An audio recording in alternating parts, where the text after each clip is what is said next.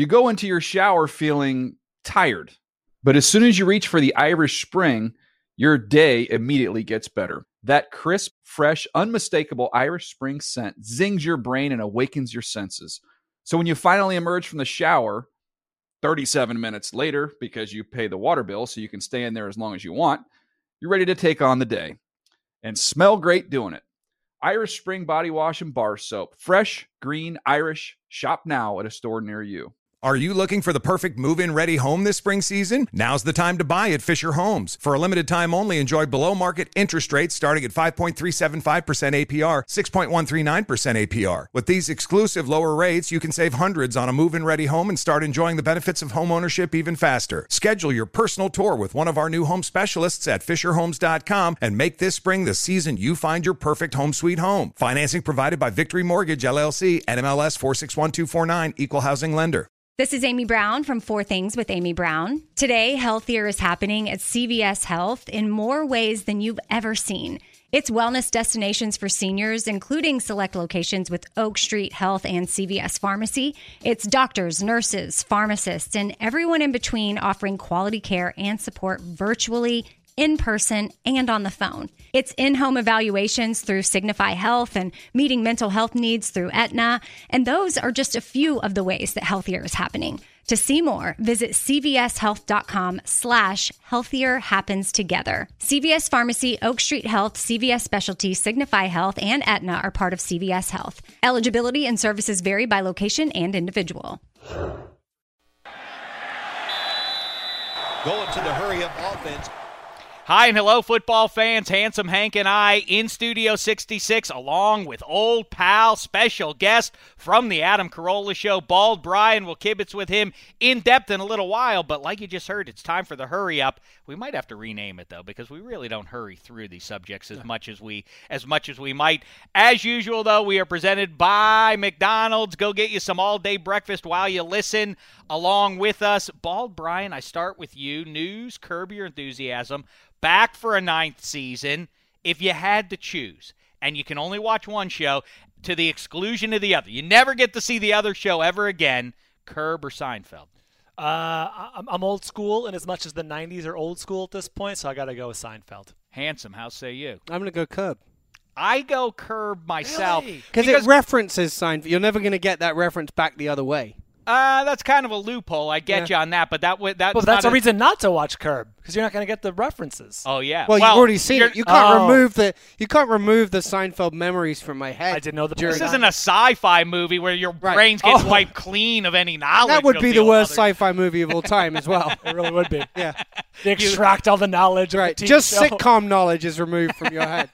All those All in the Family episodes and Different Strokes gone. I don't even know what you're talking about, Willis. Even means I'm lost at sea. Dynamite, what is that? I feel that Curb is better. It's more grounded. It's based more in reality. Not that makes it funnier, but if you look back at Seinfeld now, they play more cartoonish because of Kramer.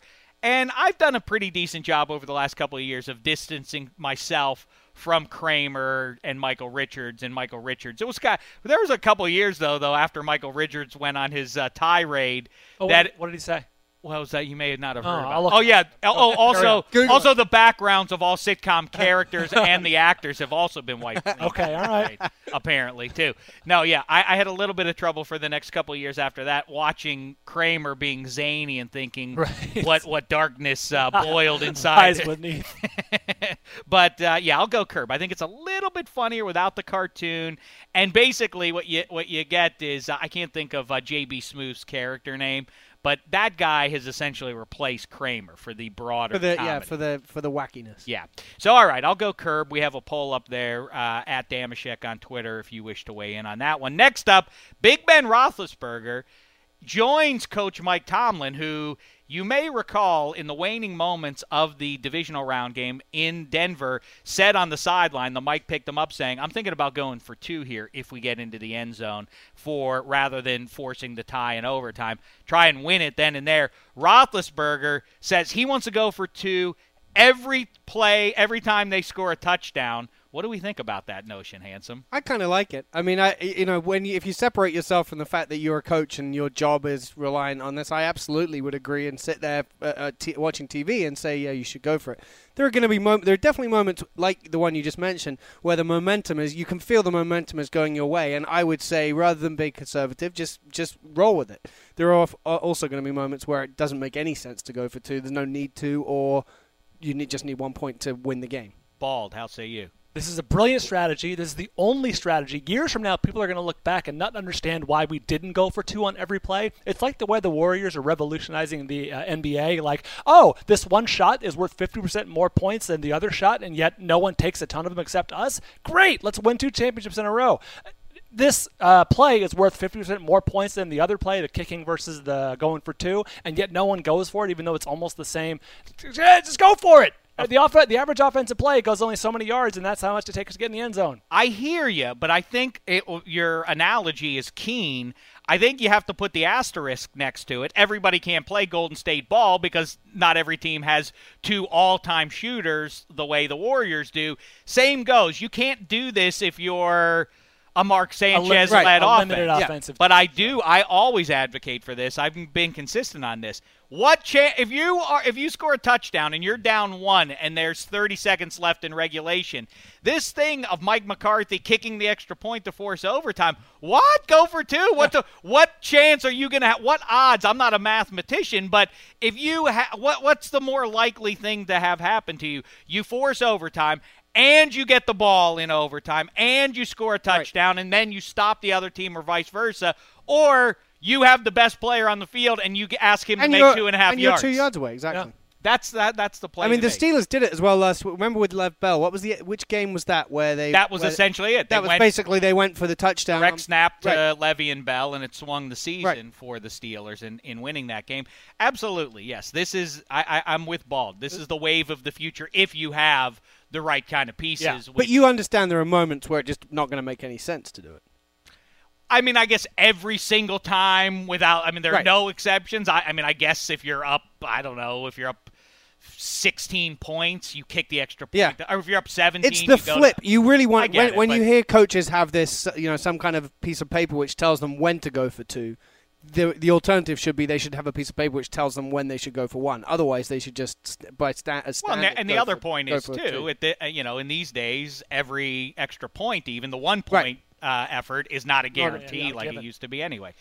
Next up, big news in the shadow of the Oakland Raiders, considering at least becoming the Las Vegas Raiders, the NHL went in and snuck in under the wire, and now they're going to have the first team. Well, maybe the Raiders will arrive before this team forms in the NHL in Las Vegas, but the NHL has announced that they are going to expand into Sin City. What should that team be called, Bald Brian? Oh, you're putting me on the spot.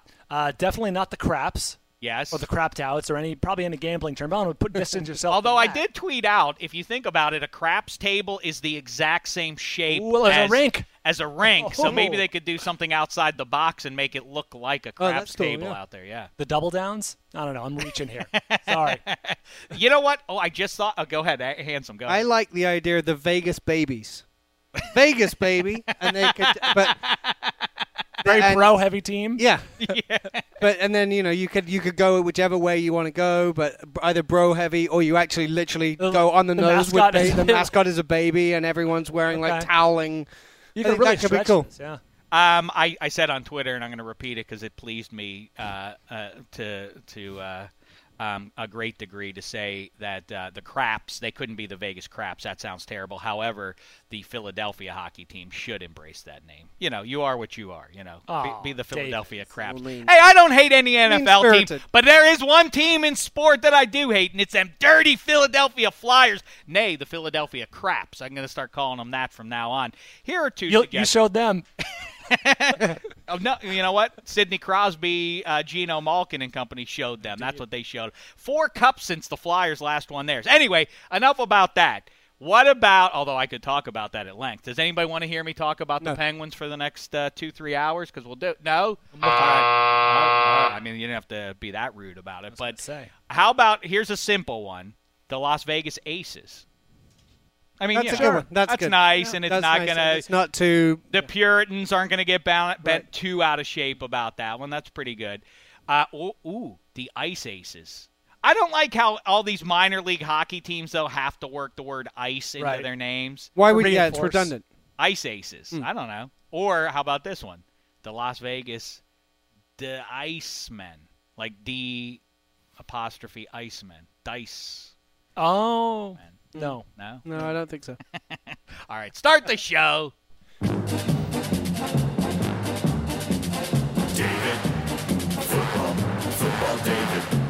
Dave Damashek Football Program. Available on iTunes and at davedamashek.nfl.com. Now here's your host, Dave Damashek. Yes, hi and hello, football fans. And we encourage you, Nate, demand that you head over to nfl.com/podcasts and or iTunes and or YouTube. We have a lot of stuff for you to look at, to listen to, and read, and we appreciate you subscribing to all that jive.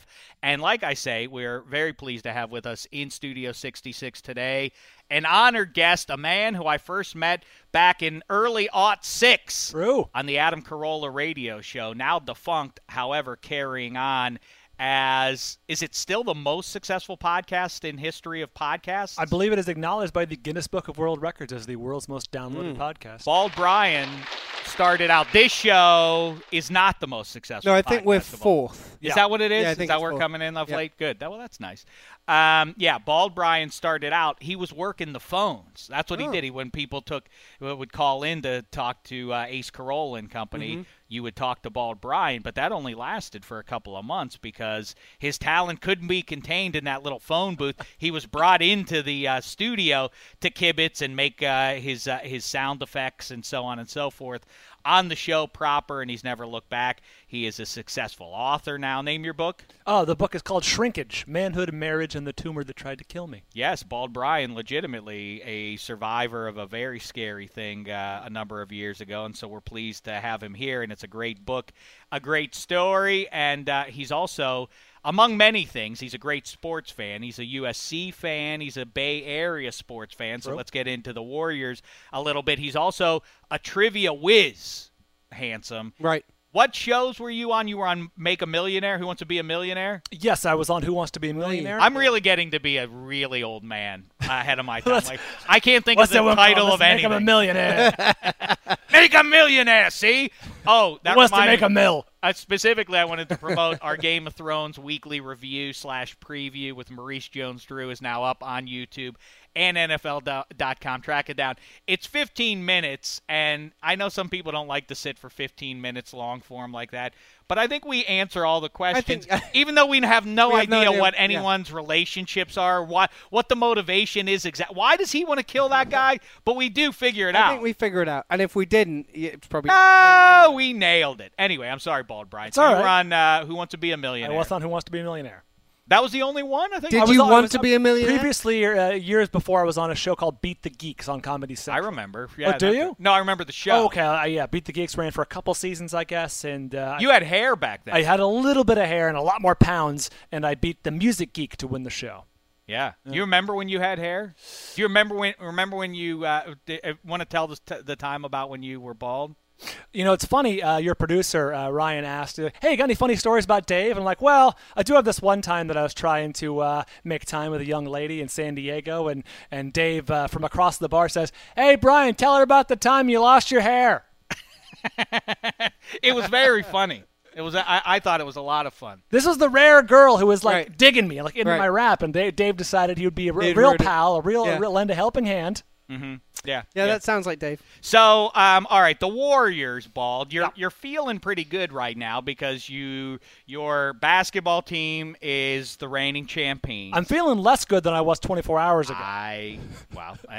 Rightly so. 48 minutes away, nevertheless, from a second straight title. Plus, the Giants are playing very well. Giants playing well. Your pro football team's not so good. But what do you know? Which one is it? Which of the 49ers? It does strike me they're the longest shot to win the Super Bowl this year. The hypocrisy, and I have nothing against Bay Area fans in general. Their fan bases in football and sports America that are far more obnoxious.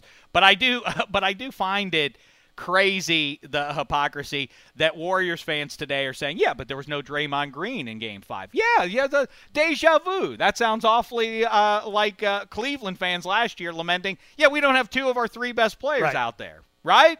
I see what you're saying. Draymond Green was, you could make the argument that he's the most valuable player on that team for what he, the fly. Why do people keep saying that? Well, Steph Curry is more valuable than Draymond Green.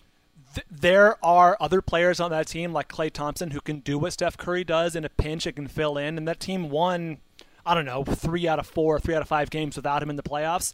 No one on that team can step in and do what Draymond Green does. The flexibility in terms of who he guards and what he does on offense. He can play 4 positions, probably all 5 positions legitimately, but he can legitimately play 3 positions on that floor at any time and guard 3 different positions. So the flexibility is what makes the Warriors as good as they are. And then, of course, the shooting. I mean, the shooting is, otherworldly. Okay, scale of 1 to 10. Give me a color of your confidence in the Game 6. In Game 6 and Game. Oh, games. Oh, the rest of the series. Well, do you think you confidence that you're going to get the championship? A color 1 to 10. I'd say I'm about a 9.5 light green right now. I'm feeling pretty confident in terms of Game 6. Maybe a little lower. Maybe a 7.5 dark orange, but. They closed it out in Cleveland last year in Game 6. I don't see why they can't do it again, especially with Draymond, who's now going to have 5 days off to stew about what could have been. I think he's going to come out motivated. Draymond's my pick for MVP for the series. Ooh, that would be a saucy turn of events. Handsome. Give me a color 1 to 10. Purple 7. Purple 7. And you don't even know what the question is yet. Oh, I see. Sorry. What is it? What sense can you make of this, Handsome? As an outsider, there's a lot of weirdness going on in our country, and from the outside looking in, can you figure out why there is so much hate directed at LeBron James? It really does baffle me. Usually, yeah. I can get into the head of other people and say, like, well, all right, I kind of get where you're coming from. I always was told when I was a kid that it's people are jealous of you. That's why people hate you. So I'm going to go with that. I mean, listen, Reggie Jackson famously said if they ain't booing, they don't know who you are, and John Madden's Raiders were predicated on that notion entirely. They only boo the greats, as my dad told me. Right. It is – I mean, I resent people booing Sidney Crosby, who's a dominant, tremendous player, and it somehow has – you know what? This is a little bit of a reach, but I think – that there is a similarity. I've been seeing lately that Aaron Rodgers is Sidney Crosby's NFL comp, that he's done a lot of great things, but somehow there's this weird resentment. I don't know. There was exactly the name I was about to pull out from the NFL. That right? He's a guy who I think everyone was behind. There was a long period where it's like he's just a great player, and unless, of course, you're an NFC North supporter of one of the other teams, there wasn't really a reason to dislike Aaron Rodgers. And then I feel like in the last 12 months, probably a little bit longer maybe, there is definitely, he's got a little bit of the Tom Brady, like, we're tired of this and we just dislike him because he's I also good. Think LeBron is like Sidney Crosby in that they were prodigies. These guys, before they ever arrived, were supposed to challenge the all-time greats statistically and otherwise. And people just don't like Sidney Crosby and LeBron James, and I can't figure – in a world of actual bad guys, these are the people who you boo? I can't figure out Sidney Crosby, but I will tell you my secret theory for especially LeBron James and Aaron Rodgers, they're on TV too much. And Peyton Manning, too. They're on TV too much. It's like, enough. We get it. This guy's a good player. I don't need to see him all the time. Nation. I don't need to see that. I need to see LeBron James with his Kia. I don't need to see Aaron Rodgers doing the discount double check. I get it. They're good. They're in their face too much. Overexposure is what I'm saying. Yeah, I mean, then that's the explanation I think for JJ Watt, who probably in real life is about the most likable person you could imagine, and is incredibly good at what he does, and yet he has haters. The world's going to turn on Gronk next. Well, actually now I'm thinking about this analogy. The LeBron equals Crosby thing, I think, is pretty spot on in that.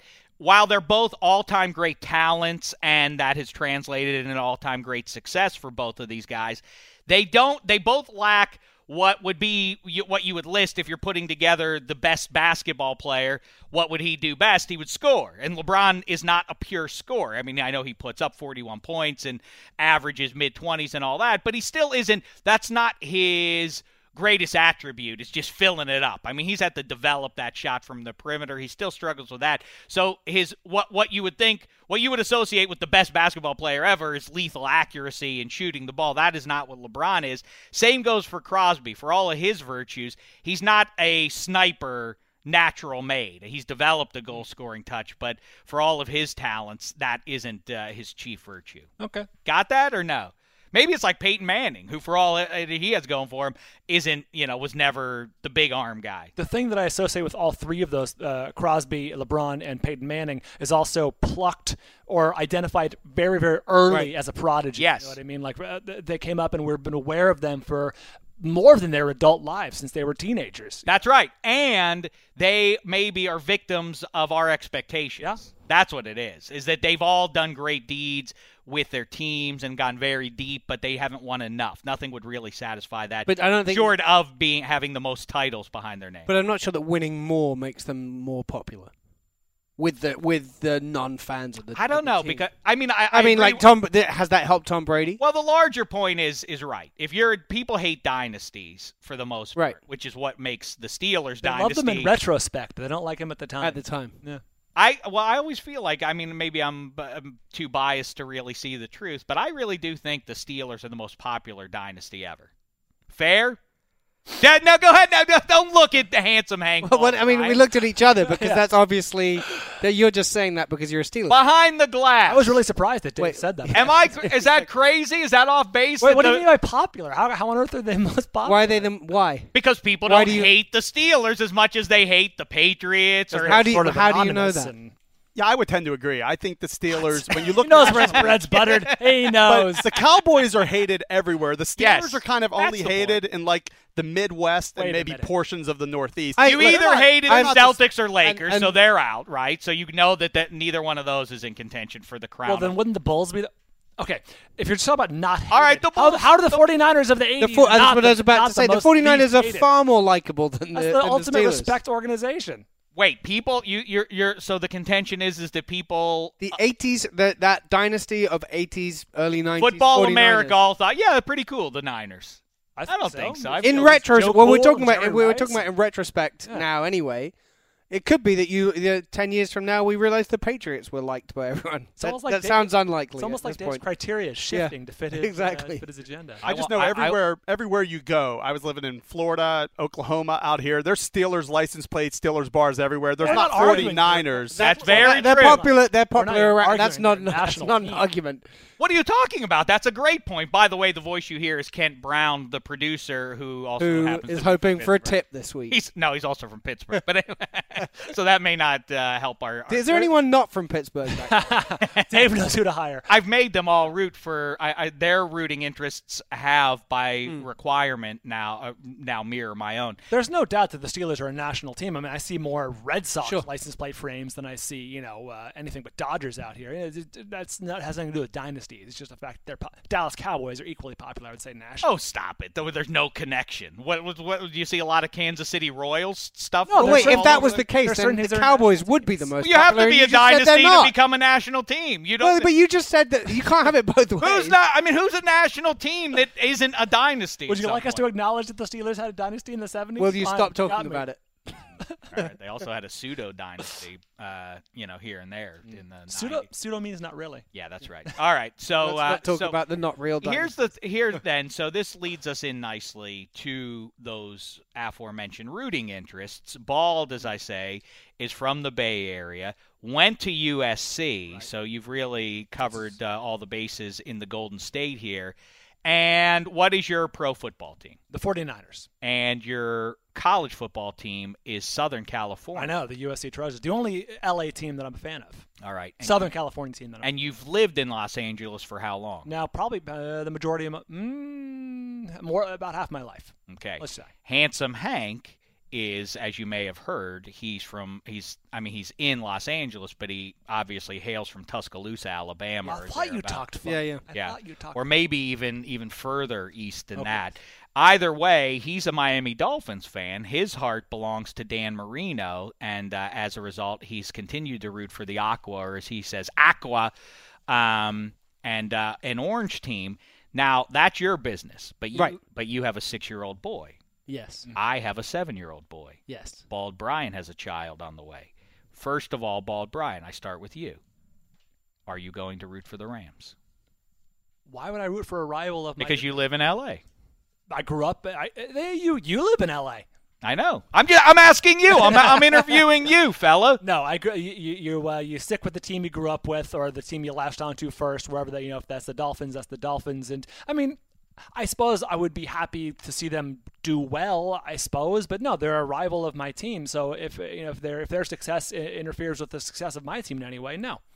I right out of the gate. See, that's a little bit of having your cake and some pie there. Is it? Well, just that little thing you threw in there. I think mind seeing them do well. I think I'm getting ahead of you. You're in the same division, though. I can say that. As a Dolphins fan, I can say I hope they do well. I hope it works out here. You can't, as a 49ers fan, you can't say. You're right. I'm sorry. I think I got ahead of myself and you, Dave, because I think I know where you're going with this, which is our children. Our children are most likely to grow up to be Rams. 10 years from now. Unless we steer them in a very specific directions, they will most likely grow up to be Rams fans. I know it. In which case, I may have to hope that my daughter, her team does well. That's exactly right, because I feel like, at least it would be in the same state, but the proximity would be the issue. For you, being a Niners fan, that would be a very unpleasant home, twice a year. You're going to have to deal with that. What if it emerges as the Niners-Seahawks rivalry 10 years from now? This could cause a real rift in the bald home. True. It would upset me much more if she was a UCLA fan. That would upset me. If she's a Rams, I'm trying to think to myself now, if the Rams had won the Super Bowl or gone to the playoffs either of the last 2 years and the 49ers had down years, I'd be like, good for the Rams. I don't care. But as opposed to if they're both fighting for that division championship, right. Then, of course, my loyalty falls on the 49ers side. I don't have any hatred for the Rams is what I'm saying, as opposed to a division rival like the Seahawks who are, what? You just inadvertently or otherwise invoked what we were talking about. If they ain't booing, they don't know who you are. The greatest dig you can put at somebody is apathy. Yeah, it's not hatred. It's Don Draper in the elevator talking to the junior copywriter at the ad firm and saying, I don't think about you at all, which, by the way, I've instructed my children to tell their peers. Okay. If they're like, I think you're a nerd or whatever, I say, I don't think about you at all is the best shot. What's your name again?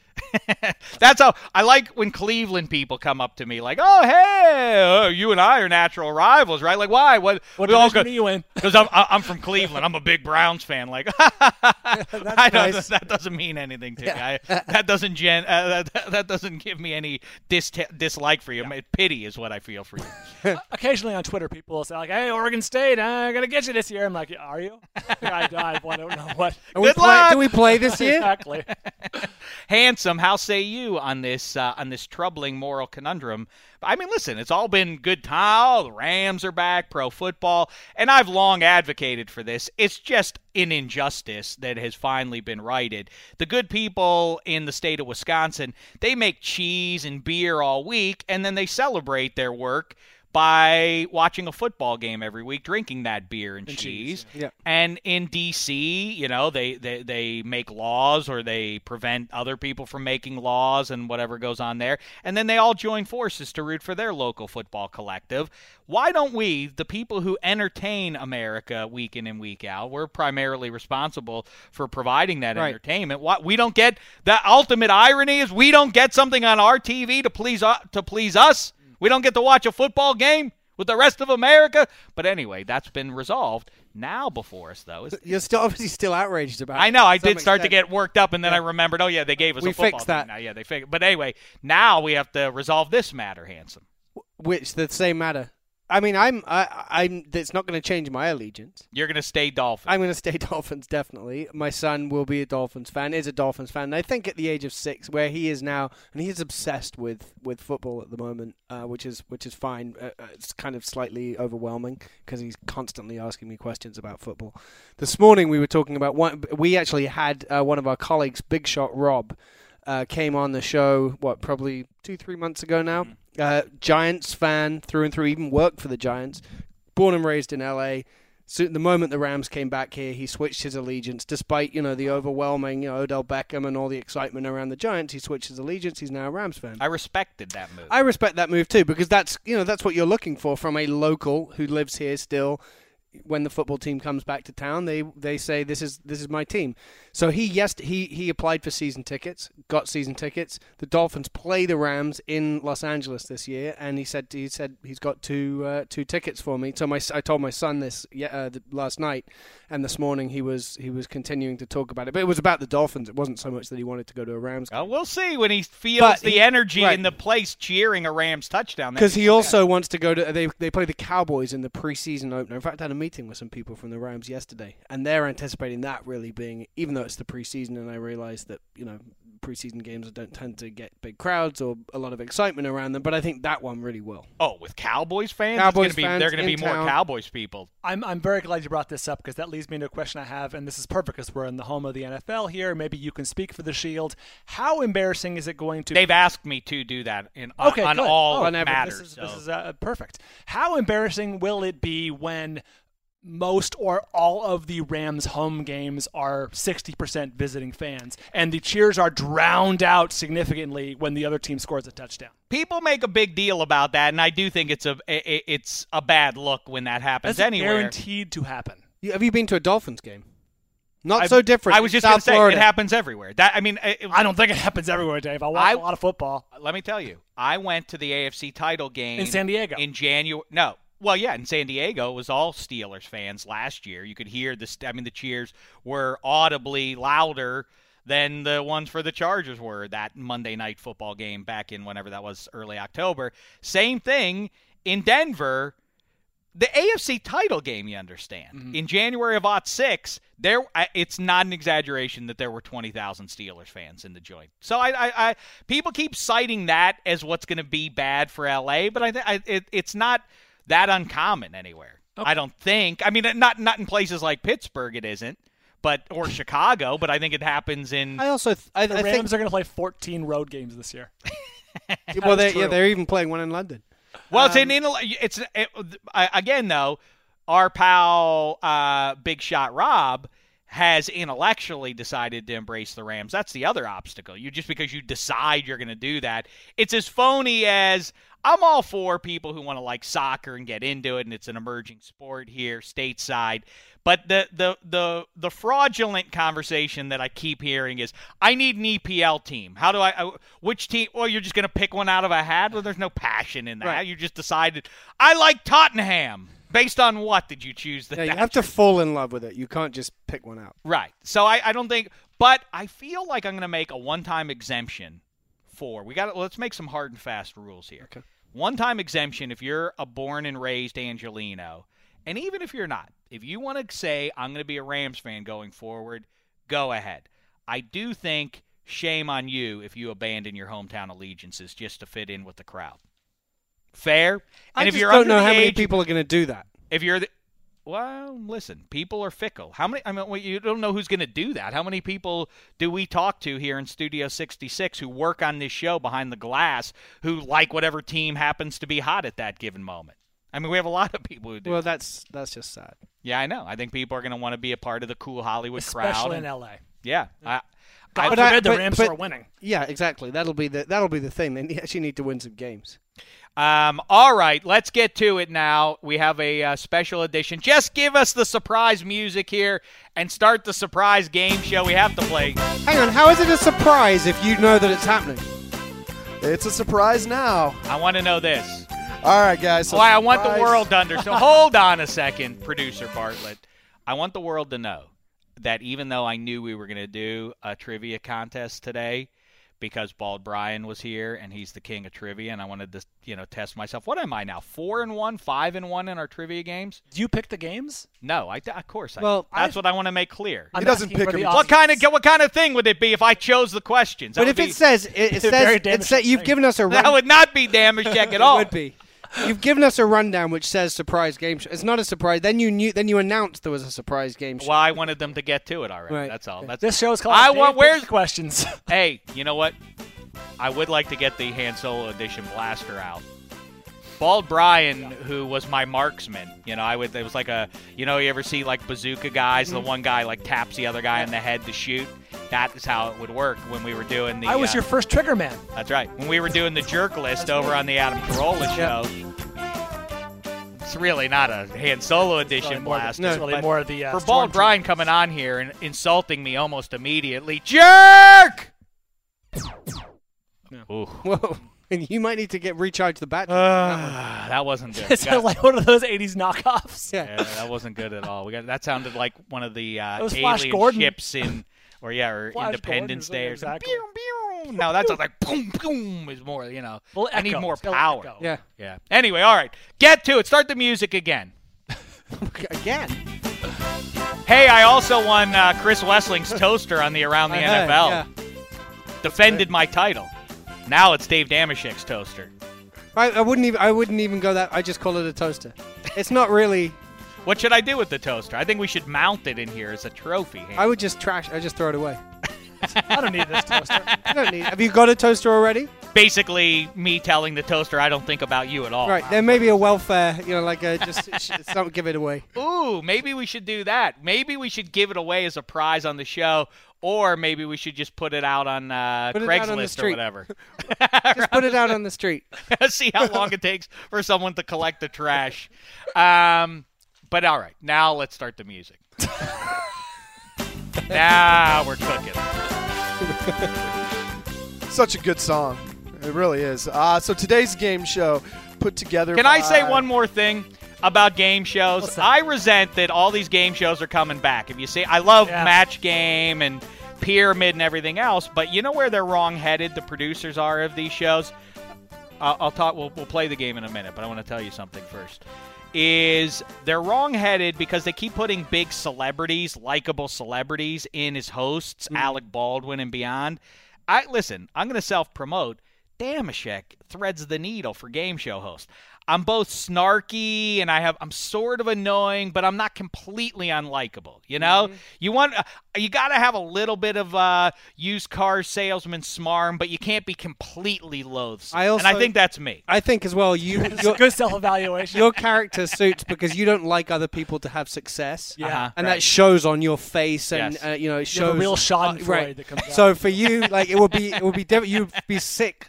Inside as you watch people win millions. Oh, you did it. Oh, great. Shame on you. Get that cheapo blaster out. I would use it on Handsome Hank, but I'm too embarrassed to fire. I don't think it would hurt. All right, start the music and start this game show. Ridiculous how long it's taken you guys already. All right, if Shek will let us, we'll start today's game show. Anything? Nope. Go ahead, please. Waiting. All right. So today's game show put together by producer Kent Brown. So special day, Bald Brian on the show. We're going to talk some movies here coming up. So we thought we'd do a little movie sports trivia. Oh. Well, that's his wheelhouse, not mine. Well, no. Wait till you hear what it is. We know you're a big fan of this guy. So when you think sports movies, you think Kevin Costner, right? Yeah, he and I had a catch once. Oh, really? I did. Yeah. We were kibitzing about his movie. Baseball or football? Well, it was a football because it was here at the NFL, but he was here to promote draft day, and we had a delightful conversation punctuated at the end that by my asking him, you want to have a catch, Kevin Costner? And he said, sure. And he acted like he'd never been asked that before. Well, yeah, he did. He made me feel special. That's nice. And then we had a catch on the stage, and it was terrific. And in your words, Kevin Costner has a hose. I told him he had a hose because he did. He knew how to really he could wing. He could wing it. Yeah, he could really throw that thing around. All right, go ahead. Movie. All right, so back on Kevin Costner. So he's done 8 sports movies. Oh, okay. We're looking at his whole portfolio here for acting. He's been in a total of 55 movies. Yeah. Let's go through and name off Kevin Costner movies. That's today's trivia. All right. Can I allowed to write some down? Sure, you can. Kevin Costner. You go first. This is pretty far afield of dreams. Is this the back and forth until someone can name one? Yes. Or until we duplicate? I just took Field of Dreams there. Oh, did you? I did. I should have let you start, but when I said far afield, I felt like that was giving you an answer, so I had to claim that one. Bald, you're up. JFK. I'm going to go Dances with Wolves. Okay. I'm going to go Bull Durham.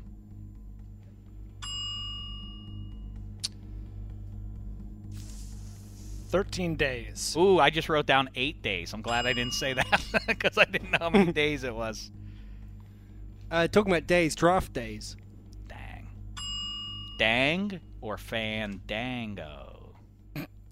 Thank you. How about that? That was pretty good.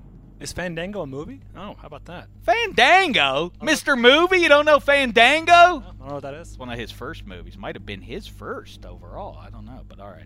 For Love of the Game. Oh, that's a terrible, terrible movie.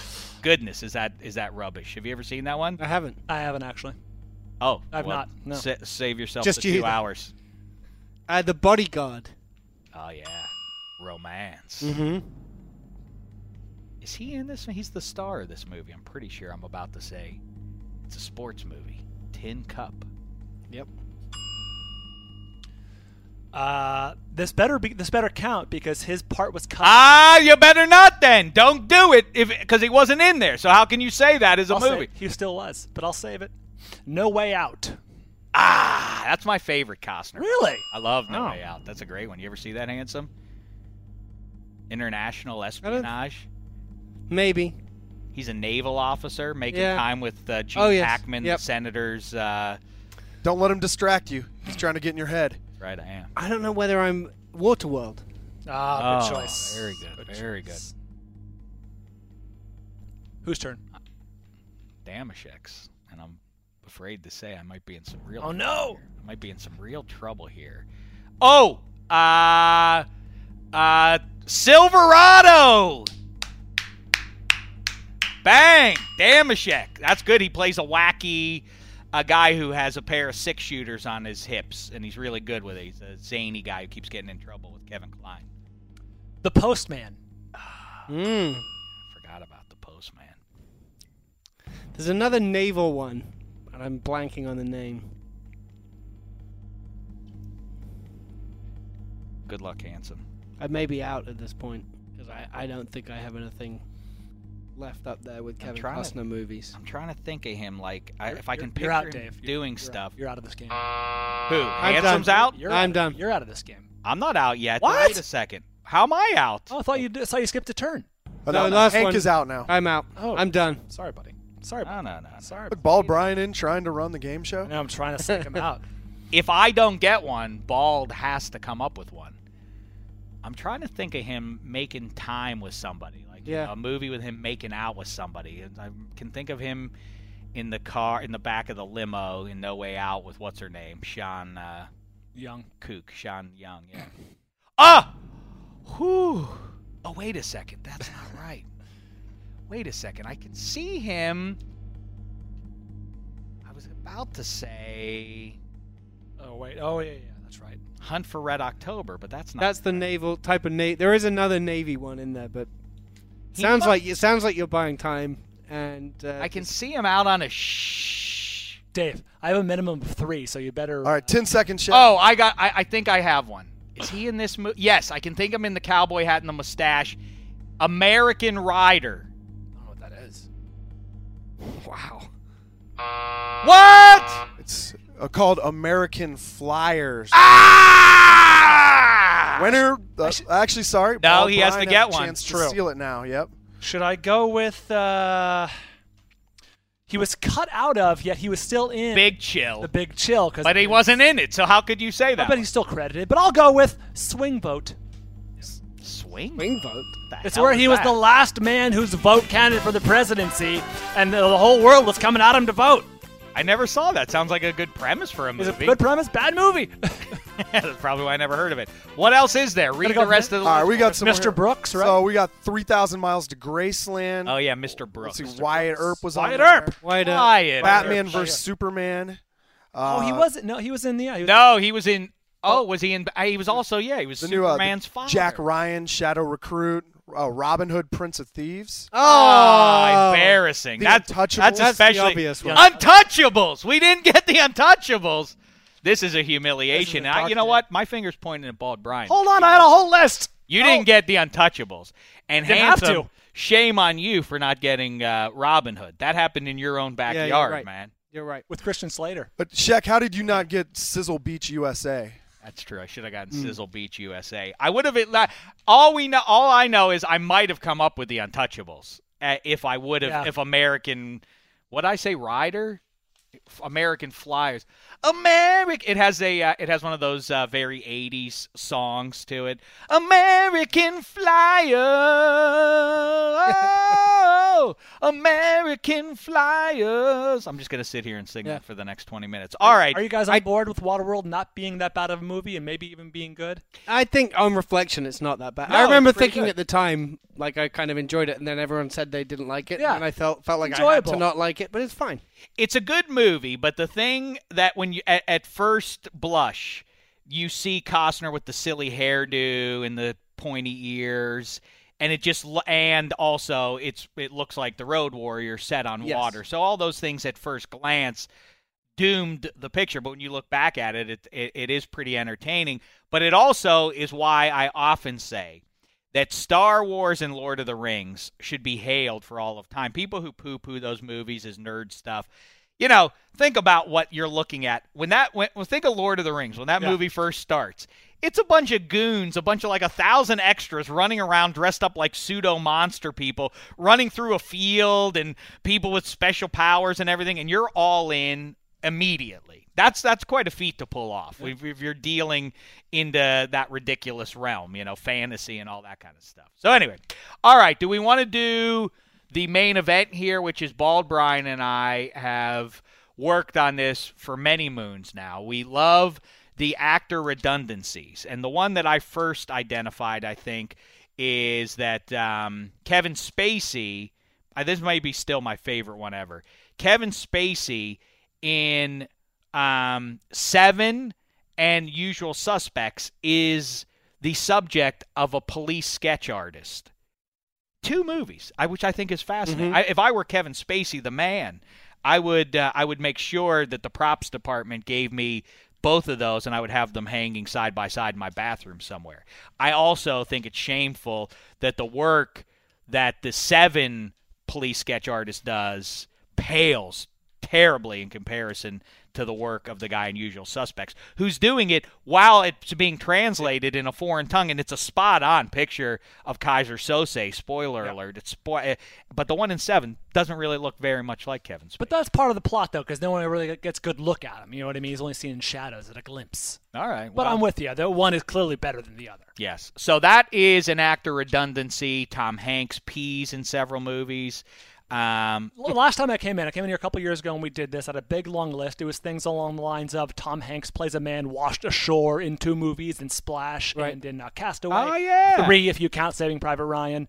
Philip Baker Hall, great character actor, plays a man named Sidney in who lives in Las Vegas in two movies, Midnight Run and Heart 8. So there is things of that nature. You know, these are movies that have anything to do with each other. Yet the actor does the exact same thing. Why would they name him Sidney if there's a movie that exists? So wouldn't they be like, all right, now his name's Charlie. That's you can name the character really anything.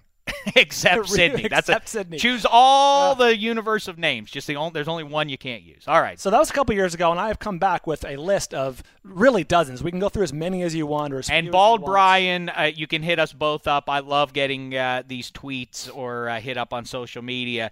At Damashek, at Bald Brian with a Y is how you hit either or both of us up here. All right, Bald Brian, amaze us. To wit, someone named Vito Carcacucciolo tweeted you, and you sent him to me. He said, realized two movie coincidences last night. Samuel L. Jackson recites the rules of engagement in The Rules of Engagement and The Negotiator. What are the chances? And then Alex Perry on Twitter says, Brad Pitt is in 8 films, not including numbered sequels, with numbers in the titles. 7 and 12 Years a Slave and things of that nature. Anyway, on to the ones that I have noticed, and these are ones that I've culled over the last couple of years. Charlton Heston is a bearded man leading others through a vast desert in 2 movies, 10 Commandments and Planet of the Apes. Janet Leigh appears in 2 films, in her bra, where she is the only guest in an isolated hotel, Touch of Evil and Psycho. Wow. Jake Gyllenhaal screams at and attacks a mirror in 2 movies, Nightcrawler and Enemy. This is all true. Kurt Russell plays a lawman in the Old West who vomits blood profusely from the mouth in 2 movies in the same year, The Hateful Eight and Bone Tomahawk. What a weird thing that is. Yes. I mean, you know what? Mark Hamill, who, Bald and I mean, that was, talk about one of the great events of my lifetime. Drinking from the Stanley Cup and getting to kibitz with Luke Skywalker. We met him on the Carolla Show. It was a glorious day. It was, except for Mark Hamill, because I do remember. I was going to say is Mark Hamill laments like you get pigeonholed if you're in a big movie. Right. But I mean, all these like, hey, you're the guy. Nobody vomits blood like you. The Old West. But it was funny when Mark Hamill / Luke Skywalker was in on the Carolla podcast. In the middle of it, Bald Brian texted me across the desk to say, if you make one more Star Wars reference, I think Mark Hamill's gonna murder you, because I couldn't help it. I kept Carolla was asking him questions about like, so where are you from? I'm like, Tatooine. Yeah, come on, we all know that. I kept doing it. Kept throwing things. Hamill didn't like that. Yeah. He's like, he was over. So what did your parents do? Well, I didn't really know his parents. He grew up with his Uncle Owen in Peru. You're bringing up an unpleasant memory there, Abe. Jason Bateman plays a character who foils the villain's evil plan by secretly recording them, confessing it in two movies, Horrible Bosses and Zootopia. Wow, that's a good one. You know, that's a device that I feel like Hollywood in the last year or so, maybe, correct me if I'm wrong, they have realized, all right, we've overdone it. Everything cannot hinge on us. You just spilled all the beans, and I have it here on this recorder. Yep. Ben Affleck plays a criminal who does shirtless pull-ups in his home in two movies, The Town and Batman vs. Superman. He's got to be fit. That's right. Ryan Reynolds gets locked into a tight space by a man with a foreign accent in two movies, Deadpool and Buried. Mm-hmm. I can see that. Daphne Zuniga in Spaceballs and in The Sure Thing drags luggage while walking a great distance and referring to herself as a princess. Extra points to her since she hasn't been in a movie. Those are the only two movies she was in. Oscar Isaac in Drive, his name was Stander. That was his character's name. In A Most Violent Year, he owns an oil company called Standard Oil. Ooh. And in Drive, his kid is found playing with a bullet, which is meant to be a death threat. In A Most Violent Year, his kid is found playing with a loaded gun, which is meant to be a death threat. Two coincidences in two different movies. By the way, is Drive the most popular name for a movie? Speed? There are certain movies that they drive the word drive. Yeah. Like Drive Angry and... Well, I'm not even thinking of just the word being in there, but what movie has had the... There's, the famous one is Gladiator, that you think, oh, good, I'm going to watch some Roman fighting in the Coliseum here. Oh, no, it's the Cuba Gooding Jr. Boxing movie. I see what you're saying. That kind of thing. Yeah. There are three of those. I can't think of what they... it's not Drive, but Drive, I think there are three movies named Drive. But anyway, please. These are actor redundancies. Yeah, I know. We'll do title redundancies. Sidetrack. All right, go ahead. In The Fly, Jeff Goldblum performs gymnastics on a pole in his home. And in Jurassic Park 2, he is saved by his daughter when she performs gymnastics on a pole. Goldblum, as well, as always, he's a sort of... he's always poorly dressed for the occasion. Yes, he's a rock and roll scientist in a couple of movies, but because he's the out there scientist, he's always badly dressed for the moment that he's in. Clancy Brown, the hard as nails prison guard in Shawshank Redemption. He plays a prison guard in Shawshank Redemption and in The Hurricane, both about two guys wrongly accused of murder. Wow, and he also serves time in Bad Boys, another movie that has been repeated, whose title has been repeated.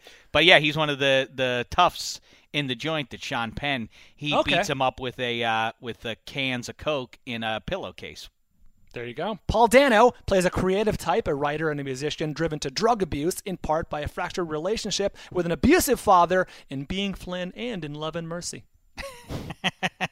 Speaking of Seven, Leland Orser, character actor, he appears in two movies where his character is involved in the death of a prostitute via sex, in Seven and in Very Bad Things. Ooh. Yeah. Jon Favreau sits in the passenger seat on a guy's trip to Vegas in two movies, Very Bad Things and in Swingers. It really is. Aren't these weird, handsome? Yeah, no, they get more elaborate. They get more. I mean, elaborate. Some of them. I mean, a precious few of these sort of.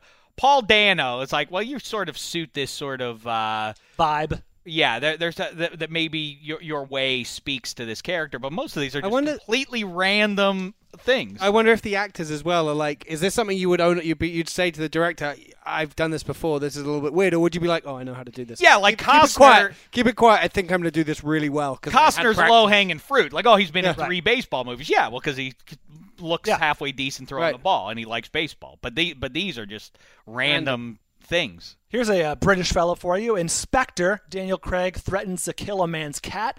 In The Girl with the Dragon Tattoo, Daniel Craig's cat is killed as a threat. Brad Pitt plays a bearded man who is the voice of reason and the film's moral conscience in two movies set in the past, 12 Years a Slave and The Big Short. Both movies he produced and were nominated for Best Picture. See, that's not an accident. He did that himself. I'm a wise man. All right, here's an elaborate one. In Minority Report, a British actress leads Tom Cruise through a crowded public space undetected by using a special ability to see the future. In The Edge of Tomorrow, Tom Cruise leads a British actress through a crowded public space by using a special ability to relive the past. Wow, that is elaborate. In Blow, Johnny Depp plays a low-level criminal from Boston who induces a drug, speed, into his neighborhood and does illegal business in Miami in the late 70s and early 80s. In Black Mass, Johnny Depp plays a low-level criminal from Boston who induces a drug, cocaine, into his neighborhood and does illegal business in Miami in the late 70s and early 80s. And Out of the Furnace, Christian Bale plays a factory worker who causes the death of a child when he's driving a car and takes his eyes off the road to turn the radio up. In The Machinist, Christian Bale plays a factory worker who causes the death of a child when he's driving a car and takes his eyes off the road to use the cigarette lighter. Amazing. And finally, Liam Neeson in The Phantom Menace plays a man with three names, Qui-Gon Jinn, who wields a sword, he wears a goatee, and he trains a younger male who will go on to be a knight and then turn to the dark side. Liam Neeson in Batman Begins plays a man with three names, Ra's al Ghul, who wields a sword, wears a goatee, and trains a younger male who will go on to be a dark knight. I mean, is that perfect. It? I have more. I have a couple more. See you have many more. I have some more. I'm conflicted because every time it's like, we'll do this again soon, and then, time gets away from me and all that. I don't know if we should. Let's save them because I love it, and I think this is a great recurring feature, and I don't want to say – well, that's it. Let's see if we can build the list. Let's put our faith in the audience to help us with some more. Yeah, I know. That's what I was going to say. I bet the audience. I bet there are going to be some listeners who will send some. All right. At Damashek and at Bald Brian, hit us both or either of us up, and we'll start to accumulate these. That's a magnificent, a mind-blowing list. It really is. 2 years worth. Captivating. Yeah, we didn't get through. We got through only half of them here. So we have more of those coming, and we'll continue to add to that. Bald Brian, even if it's by phone. Oh, no, or we'll do it by Skype, perhaps. I live a mile and a half away. Oh, you do? I forgot about that. Literally as the crow flies. That's perfect. Oh, we'll do that before a Rams game. We're not going to be – or actually during a Rams game. We're not going to be watching that team. None of the three of us are interested in that. All right. What else then, Ryan, behind the glass? Do we want to wrap the show? We're at an hour right now? Yeah, we're at an hour. I think we could probably wrap this unless you want to get into a little bit about Nate Robinson. Actually, you know what I want to do? You know what? We'll do Nate Robinson. You know, he is tried out for the Seahawks. And so I thought let's return the favor NFL style and draft – in the NBA draft order, let's draft NFL players who would be most suitable for those teams. Okay. We could do that. Do we want to do that or save that? Or should we deal with another moral conundrum that I think Bald Brian is a sage when it comes to TV and movies, and I think he could be of some help here, as could Emma VP behind the glass, Kent, and Ryan. We need to take a vote once and for all here. So I'm no use to you here. No, you need to stay here for this. You count the votes. You need to stay here for this. I mentioned earlier the Game of Thrones review preview that we did with Maurice earlier this week, and you can watch it up on YouTube. It's entertaining stuff, even though some of the facts we may play a little fast and loose with some of the facts. But, of course, we also address in that video our fantasy league in Game of Thrones. Yes. And there's been a little issue here, Bald Brian. There's no issue. I don't want to tell – well, you'll know which way I lean on this subject. But you'll recall a few episodes again. As one who does not watch the show, am I going to be tainted in – oh, I didn't I just assumed you watched. No, this is fine. Dave takes a very casual approach to show prep. Well, no, I just assumed you watched The Thrones. But now that you don't know Fandango, all my assumptions are. But let me with a clear mind. Let me. Okay, I think maybe that will be better for us. Okay. Really, there's a character who, there are two characters who conspire to kill a group of people by burning them in a room. One of those two characters who commits the crime pushes a thing of fire over, setting the room ablaze. The other person who's outside the room bars the door so no one can get out of the room. Without getting into too much backstory, the person who makes the fire is impervious to fire, so she can stay in the room. Now, is the blood on the hands of those people, because you get points for killing people? Okay. Is it solely on the person who set the fire? Okay. Or is her co-conspirator also culpable to the degree that this person also is charged with murder? We've spoken... Well, I don't want to say too much. And this was obviously pre-planned and premeditated. You went outside, I'll do the deed. Yes. I think in the eyes of the law, they would both be charged with first-degree murder. Yeah. Now, and I agree with that. But the law of this land probably wouldn't apply. This law of this land that you keep talking about, you don't know anything about what the law of that land is. Oh, I do know that there are people carrying around swords and committing murder willy-nilly. I mean, it's pretty obvious that they're a little more lax. They both killed these people. By American law, yes, I understand. Everyone would go to jail, but in lieu of hard and fast knowledge of the Westeros legal system, which you don't have, don't we then have to defer to legal experts? No.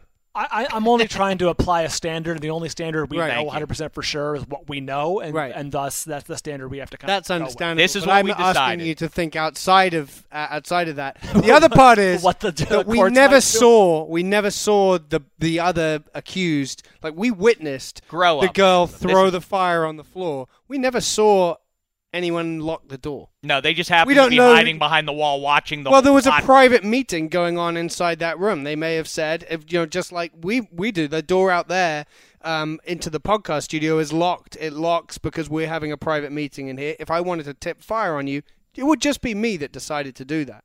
No. Now, because if somebody is standing there, to your little hypothetical there, if Emma VP... While you set fire so Bald Brian and I burn, while you're so pure that the fire doesn't get you, Emma VP is standing on the other side of the door holding it so that we can't get out. Well, of course, that would be it. So then how's that any different? That's exactly because because we didn't see it, and also we did see it. We saw them watching. The one thing you failed to mention is that there were two other co-conspirators. All right, fine. I didn't want to muddy the issue. We didn't know which one of them it was that locked the door. This would only be good for you if it was a specific one of them. You made your case. Bald Brian has weighed in. This is what we decided in advance. This wasn't my suggestion. We're putting it to a vote here in the studio, and I will live with the decision of our court behind the glass. All right, there's three of them, so this is perfect. But you pay them all, we've agreed they're all from Pittsburgh. That makes them smart. Every Friday I peel off a couple of 20s for each of them. Get out of here, kid! Don't spend it all in one place. Or do, see if I can. All right, let's go around now. Emma VP. Is this conspiracy worthy of points for me, Maurice, who has the other person that we mentioned, and Handsome, or should Handsome get all those murder points? I actually think Handsome should get all the murder points. I don't think there's enough clear-cut evidence, and I agree with his theory about the law, American law, not applying to Westeros. And I don't watch the show. We don't have Westeros's laws. You made your case. We don't have the Constitution of Westeros. That's all I have to say. I don't like it. It'd be good pot if the next person disagreed. Let's hope Kent Brown gets that. You know what? I'm also siding with Hank here. Okay. We don't even need to hear anything. Well, listen, why? If you want to use the American law thing and bring that up, you are innocent until proven guilty, and we don't know if Dario or Jorah or any of those people outside the building, which one of them bordered that wall. Yes, I didn't have that information. So based on this, I kind of feel like we know that Khaleesi gets her points for being on the inside, but we can't prove who boarded that door, and therefore you can't just hand out points to one character when it could have been two or three of them. It's sad, and I feel bad for you, but I think this is the right thing. I'm going to write the mayor of Pittsburgh. Kent Brown is no longer to be given access to the city limits. I'm sorry, you did that to yourself, and yeah, I do have that kind of sway. You can put me down for that as well. That's fine. Dear Mayor, I'll live with him. He's a Rams fan now. Yeah, that's right. That's what I'm assigning you to. You're not allowed to root for the Steelers anymore. You have to root for the Rams. You did it to yourself now. Well, I'm going back home on Thursday, so the mayor's going to have to show up at Pittsburgh Airport. Los Angeles, you're already in your home because you have no home back on the banks of the Three Rivers anymore. Thanks for the sacrifice, Ken. I'm going to Khaleesi your home. I'm going to get some fire going on that. When you go home, what happened? He's like Tucci in the terminal. He doesn't know where to go. He's a man without a country. Wait, was it Tucci? I don't no, it's Tom Hanks. Tucci was in the terminal, but it was Tom Hanks. Tucci is the guy who wants him out of the terminal already, yeah. All right, listen. I feel like we've said it all today, thanks to Bald Brian. The Adam Carolla podcast, as if you need me to promote that at all. Bald Brian, gangbusters work on that, as well as the Film Vault. I was going to say, Anderson. If you like hearing me yap about movies and you want some more of this nonsense, check out the Film Vault. It's a once-weekly podcast at andersonandbrian.com or on iTunes, wherever finer podcasts are found. And speaking of once, I was once invited to be on that show about 6 years ago. And you did great. Yeah, but I guess not that great. No, it was good. It was above average. Let's take another producer vote behind the glass. Bald is, I guess he's nominally the sound guy on the Carolla show. Nominally, Handsome Hank is co-host of this show. But I think a lot of people want to paint them with the sidekick brush, which I don't think is fair in either case. Who's the better sidekick? Or do you guys want to discuss any do's and don'ts? You're asking these. Do's and don'ts of sidekicking. Yeah. I mean, I don't know if you guys want to have a conversation. I'll just... It's probably best that you're not here. I mean, I find the whole sidekick thing a little... I've never regarded you as sidekick. Well, you have done. Not once. Not once ever, sir. Sometimes we'll here's my sidekick. I've never said that, one. And two, there's going to be a worse title for you after the diabolical point stealing that you and your friend did. I mean, I don't know how you coerce these people. I don't know if you're using the Kenobi trick on them because they're weak-minded behind the glass. No, the Dario had nothing to do with the death of those Dothraki. That's it. That's what you did? I did it. Yeah. A quick swipe of the hand. Yeah. Bald Brian, what a pleasure. Thank you, David. To everybody up at the Carolla Studios. I hope to pay you a visit there sooner rather than later. And we'll be back with another show for you. I think we have LaDainian Tomlinson we're going to be kibitzing with. We have some Ike Taylor noise for you, so on and so forth. It's going to be a good show coming up for you later in the week. But for Bald Brian, the jerks behind the glass, and Handsome Hank, their evil, unscrupulous leader, it's been a thin slice of heaven, real thin.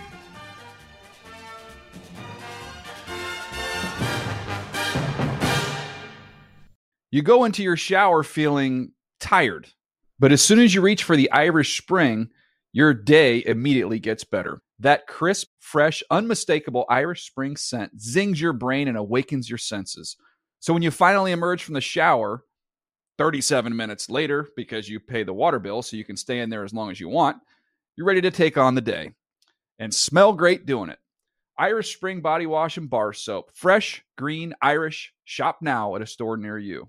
Are you looking for the perfect move-in ready home this spring season? Now's the time to buy at Fisher Homes. For a limited time only, enjoy below market interest rates starting at 5.375% APR, 6.139% APR. With these exclusive lower rates, you can save hundreds on a move-in ready home and start enjoying the benefits of homeownership even faster. Schedule your personal tour with one of our new home specialists at fisherhomes.com and make this spring the season you find your perfect home sweet home. Financing provided by Victory Mortgage, LLC, NMLS 461249, Equal Housing Lender. Getting ready to take on spring? Make your first move with the reliable performance and power of Steel battery tools. From hedge trimmers and mowers to string trimmers and more, right now you can save $50 on select battery tool sets. Real Steel. Offer valid on select AK system sets through June 16, 2024. See participating retailer for details.